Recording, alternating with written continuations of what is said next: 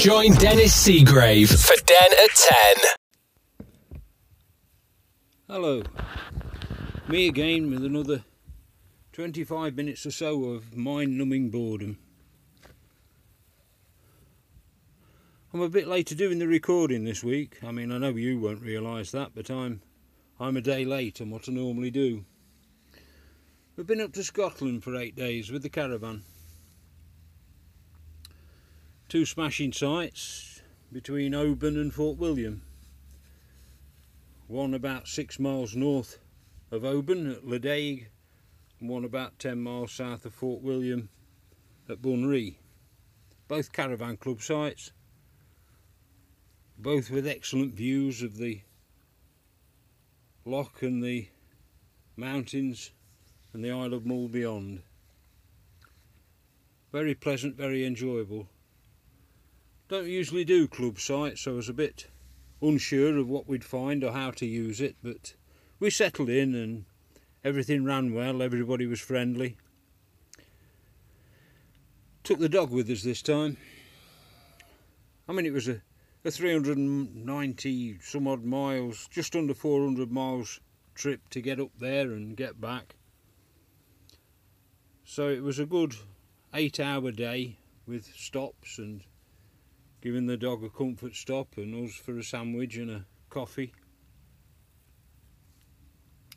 But very enjoyable.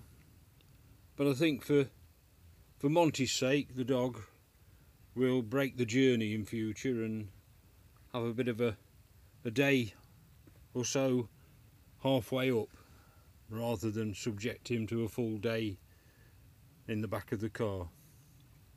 I mean, he's got a crate, he can settle down and lie down and have plenty of comfort. There's nothing crowding him or crushing him, but it was a bit far to expect, particularly a young dog like him, he's only 6 months old, to enjoy a journey like that. He wasn't so bad going, but he was a bit fractious on the way back. He wasn't looking forward to it, I don't think. But it was a good time up there. We had a wanderer. Elaine had seen an old ruin of a castle, Dunstaffnage Castle, advertised. Not a big place, plenty of grounds and woodlands to walk through, and a bit of a ruined chapel in the woods. And there are still some preserved rooms inside. No furniture, just empty spaces. But we could take the dog in with us, which was good. Monty came, had a wander around the grounds and enjoyed that. And we didn't try and take him into the castle because there were some very tight stone steps to get up into the doorway. He came up a load of steps outside quite well. You had to go up quite a slope of big stone steps to get into the castle itself. But he managed those quite well. Did well on the way down. He didn't try and pull. He was lovely. We're getting there with him. But we did that and wandered around from Ladaig. Had some good weather there. And the beach, if you can call it a beach, but it's where the sea loch comes in, was less than 50 yards from our caravan. We were second row in. We wanted an awning, and you can't put an awning up on the row nearest to the sea and the beach. But just a short walk, and Monty was on his long training lead, splashing in the sea, running up and down the sands and thoroughly enjoying himself. That's one of the reasons we took him. That's what we wanted to do with him. Bunree wasn't quite the same. It hadn't got such a frontage onto a beach. The sea was there and we could have got down to it, but there was a dog walk area that was entertaining for him. He could get in and out the little mounds of soil and down to where the stream flowed out from behind the site and into the river and then into the loch. But yes, we enjoyed it very much. After we'd moved to Bunree the following day, it was all down for the Jacobite Express from Fort William up to Mallaig, crossing the Glenfinnan Viaduct. Yeah, that's the one. Everybody knows it from Harry Potter now, not for the fact it was the first concrete viaduct built. We'd been up to Fort William a couple of days before and took him on to the station just so as he knew what the crowds and the station was like. And he was excellent. He didn't pester, he didn't fret at all. We took him up on the day to get on the train, and I was quite proud of him most of the time. He was unsure of himself walking down the centre of the carriage with the seats either side and different people in there. He wasn't sure what he was doing. He kept trying to jump on the nearest seat or trying to turn round and come back out. But we, in the best sense possible, manhandled him through the carriages and to our seat where we were supposed to be. And I must admit I was quite pleased with him. There were quite a few dogs on there, on the carriage we were in, and quite a few of them barked and snarled as he went past. And Monty, bless him, just looked at them with a sort of a "and what's the matter with you" look on his face. Didn't answer back, didn't snarl back, didn't bark. The only thing our idiot did was start prancing about because he thought they wanted to play with him. But that's Monty, he thinks everybody wants to play with him. Let another dog come near him just to sniff and make friends, just to get him associated with other dogs, and the first thing he does is start bounding up and down and charging about like a fool. But there were several good things came out of the trip with him. The main focus of why we went was 2 years ago Elaine had bought the trip on the Jacobite Express for Christmas for me. It was my Christmas present and we were booked to go on a certain date in 2020. Then the virus came, the lockdowns came, we kept putting it off, we rearranged it, another lockdown came, we rearranged it, and this time we managed it. Scotland though is still in a semi-critical state. So though we enjoyed the joy of getting on the train and seeing all the scenery, we had to wear face masks all the while we were on the train, unless we were eating or drinking. But it was okay. We sat opposite a smashing couple who had had a couple of springers themselves, so they could understand the once or twice we had to sort of calm Monty down. On the way back he was a different dog. We'd walked him round Mallaig, we'd had a bite to eat, wandered around and seen the shops and the different things, and on the way back he slept most of the way on the floor under the table. I was under orders though from my grandson to take photos because he has got an absolute passion for the Harry Potter films. He's got a bearded dragon as a pet, and that's called Harry. But we were under orders to take some photos and let him know what it was all about. I mean, I first went up there to look at the Bonnie Prince Charlie monument at the head of Loch Shiel. The viaduct was just an incidental in the background then. Nobody had heard of it hardly, other than railway enthusiasts as know the history of it. Once that boy wizard had flown his car under it, or I don't think it was his car, was it? It was to the lads. I think it was actually Ron Weasley's car, and Harry Potter almost fell out of it, was hanging on by his fingernails to get back in. But as the steam engine and its train went across the viaduct, there were people everywhere. They were clinging to rocks halfway up the mountainside trying to take photos and waving. The actual Glenfinnan Visitor Centre has got a footpath that goes through the fields at the back and comes out by the viaduct. In fact, you can even walk from there all the way up to Glenfinnan Station, where there's a bit of a railway museum and exhibition. When we were on the Jacobite Express, the train stopped there for a 20-minute break. and they've got one or two little bits and pieces. They've got an old dining car and an old carriage at the back, and the biggest snow plough for the front of a train that I've seen in my life. It was some evil looking thing that could have come out of one of the Mad Max movies.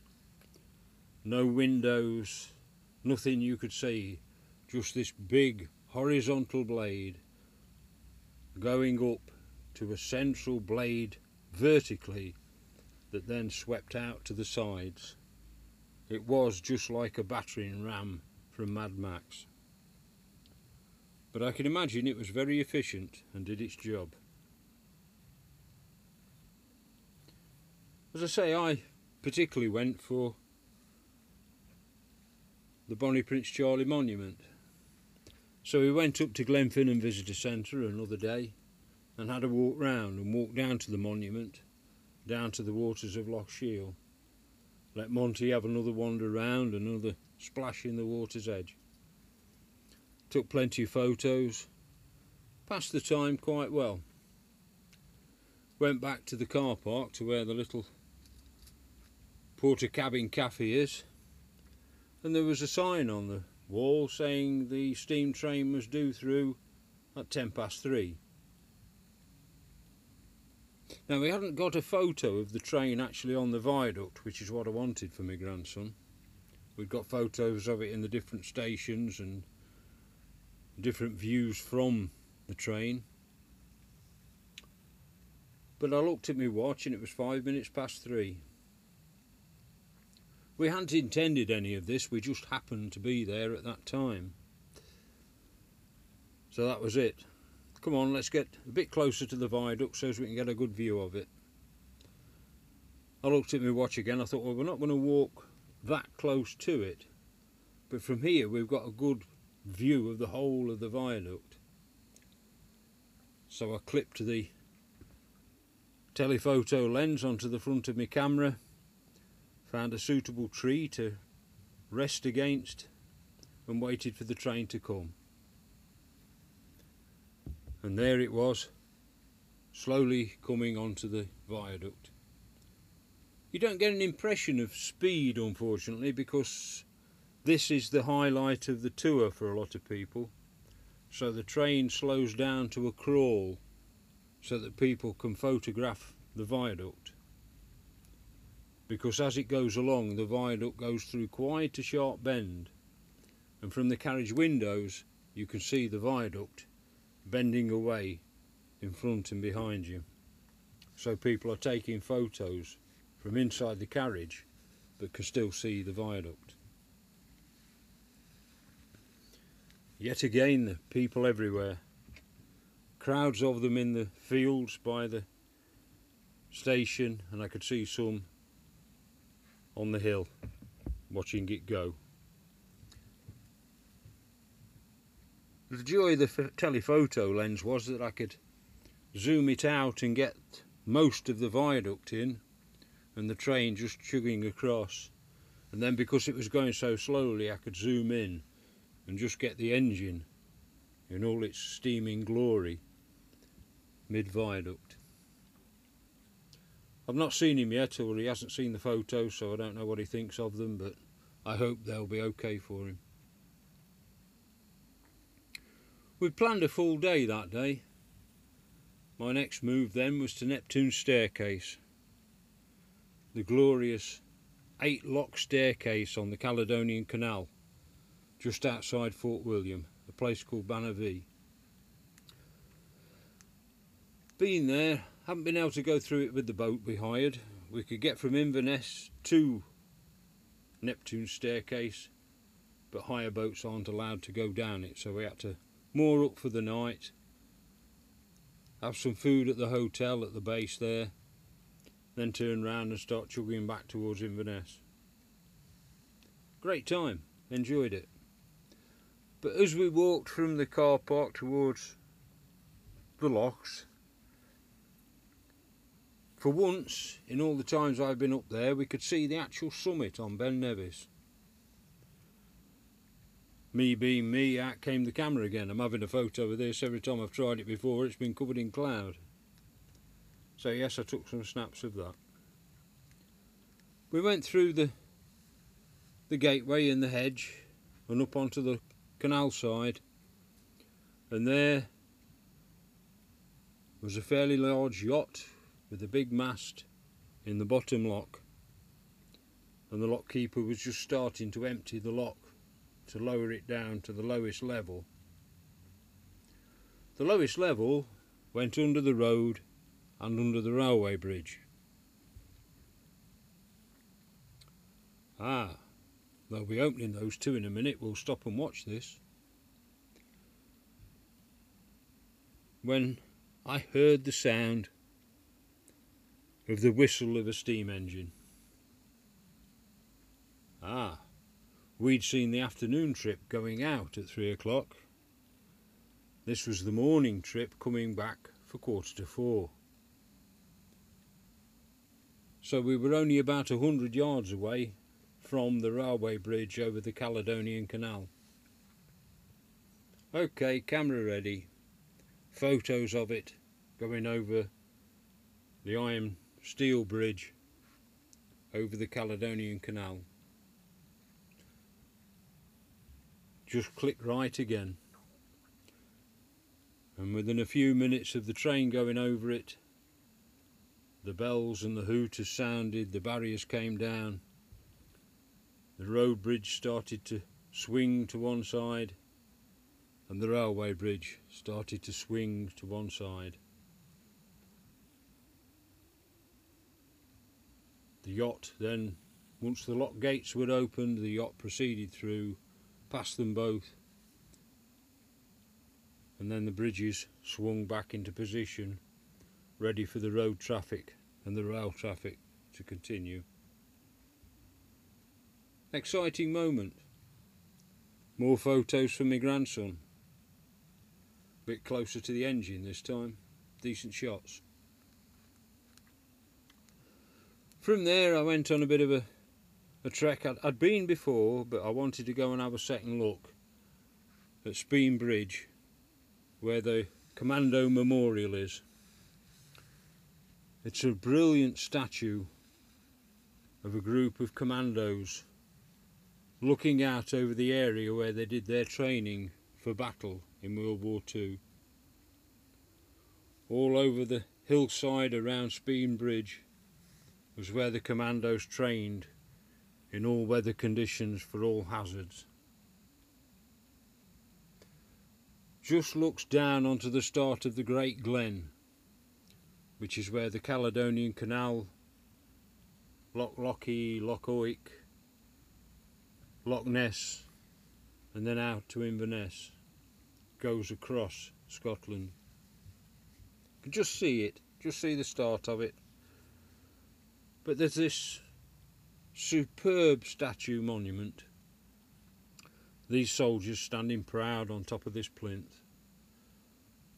And just across the way from there, only about 50 yards away, is a little area where people have taken the ashes of veterans and former commandos who have passed away.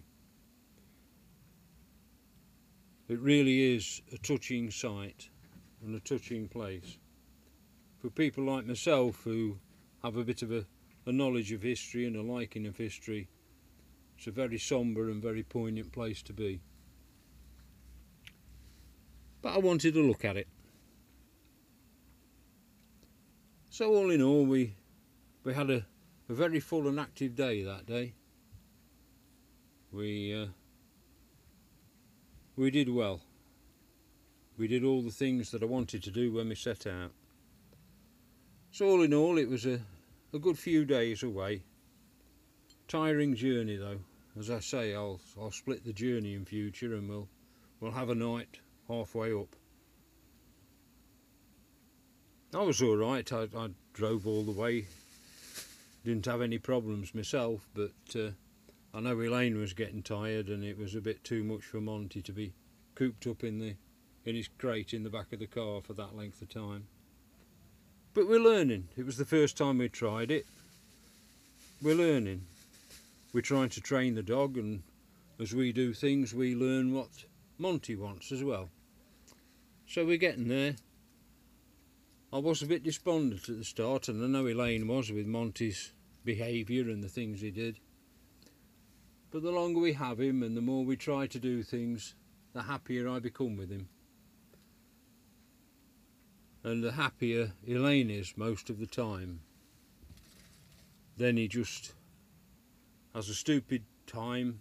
He'll go out with Elaine and not with me with her. And she'll come back in a bit of distress that he's tugged and pulled and jumped and he's hurt her hands. I'm a bit bothered about the one hand. I think she's done something a bit more serious to one of her fingers. But we'll see what happens. He is calming down. We've got a collar on him now. He doesn't like it because it's got a noseband on it. And for the first few minutes he struggles mightily to get the noseband off. He doesn't like it because it holds him back. But it's the only one that we've had so far. Believe me, we've had quite a few different variations. But it's the only one that holds him anything like in check. So we are getting there. And once he's settled with this noseband, he walks quite well.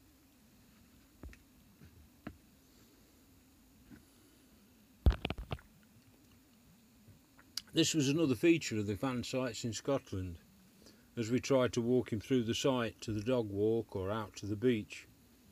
Different people saw us trying to do things with him. I know one upset Elaine. She started saying, oh, you shouldn't treat a dog like this, you should do that, you should do this, you should do the other. We've tried all the things she recommended, and we're doing things that the trainer recommended we did, because we've been taking professional advice. So I didn't take any notice of her, but Elaine was a bit upset. But the rest of the people we met, the bulk of the people, were very helpful, very sympathetic. Same as the people that took up on the train. They'd had spaniels, they'd had dogs like that. They knew what they could be like.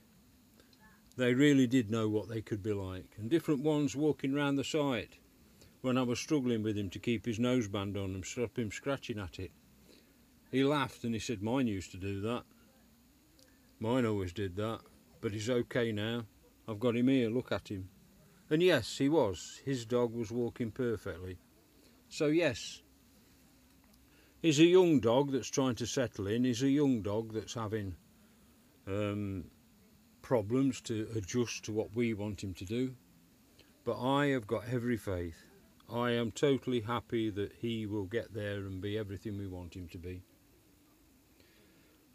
I don't know whether you can hear noises in the background, but Elaine has just met the next door neighbour outside. He's just been out to his garage and they're chatting away and nattering away. They're talking away to each other, which you can probably hear. And because Monty can hear them and he's in the house, he started barking for attention as well. Yes, I came out here. I thought, oh, I'll have a bit of quiet because Elaine's still working. I've been working on the caravan, doing little bits of alterations, bits of repair to different things that have been going on, clearing it out, cleaning it out. The awning was a bit wet when we folded it away, so that's on the patio drying at the moment. We'll fold that up and put it away properly in a bit. And Elaine's still working on the caravan, so taking the food out and cleaning it out and getting it ready, because I don't know whether we'll use it again this year. This may well be the last trip, I don't know yet.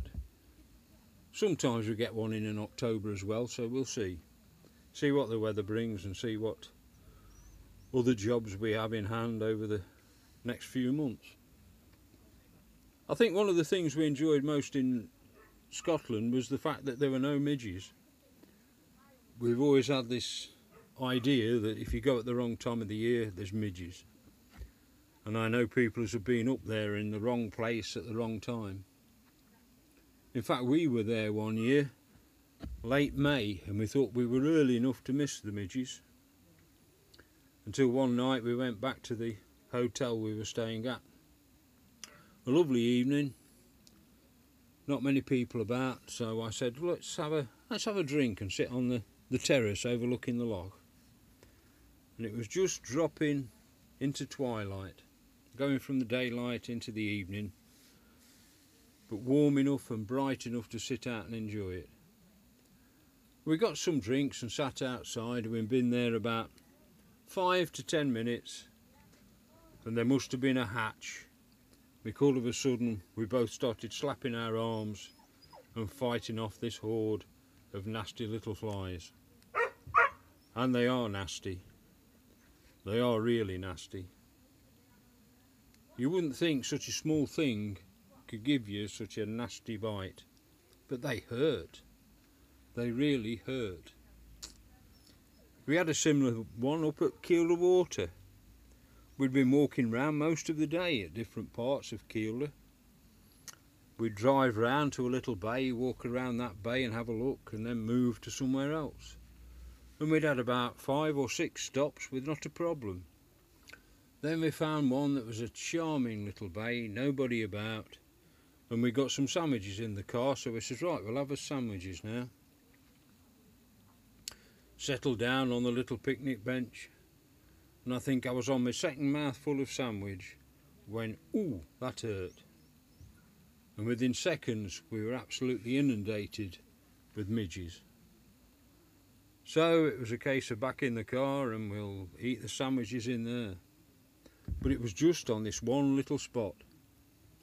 I know when we got there, there was different things talking about midges, and they were selling tea towels for Kielder Water souvenirs with midges on. But I didn't think they came that far south. But these little beggars did. And they were enjoying the meal, but not on me. No, no. They'd started to. They hadn't got past the starters though, and I was in the car and gone. But yeah, it's been good. I'd do Scotland again any time. As you know, we like St. Abbs on the other coast, the east coast. We go up to the lighthouse there and stay there. Yeah, so all in all, a good 8 days. Plenty of stuff packed into it and plenty of time. The weather was kind to us apart from one day when it was quite rainy and quite miserable, but other than that it was most enjoyable. We even sat out on the recliners outside having a coffee and reading a book. We've got one of these tie down stakes as you screw into the ground, and Monty was quite happy on that. On a caravan site you have to have him on the lead all the while, so he was quite happy on his lead, tied down, lying next to us in the site.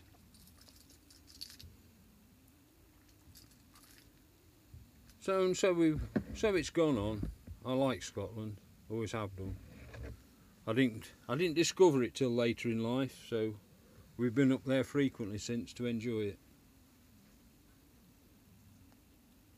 As I say, we just had the one day when it was wet, but we used the time. We had a look round, we saw where we could go and what we could do, did a bit of other sightseeing.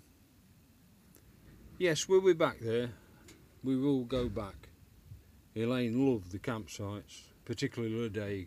She really did like it there. So I've rambled on for best part of half an hour now, bragging about where I've been on holiday, I suppose, and the things we did while we were away.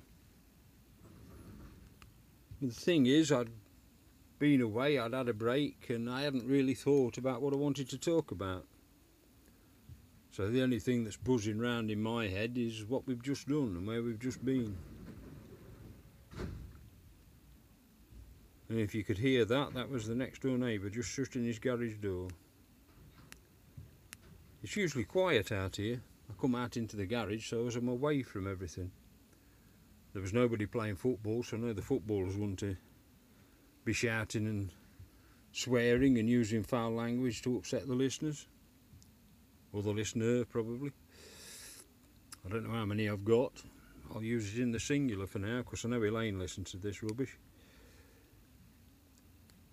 Anyway, that's nearly me half hour up. So I hope I haven't bored you with the... I suppose it's my version of showing me my holiday snaps, isn't it? That used to be the thing years ago. Bore people, showing them your holiday photos. Anyway, I'll think of something else and delve into some other some other stuff for next week. Ta-ra for now.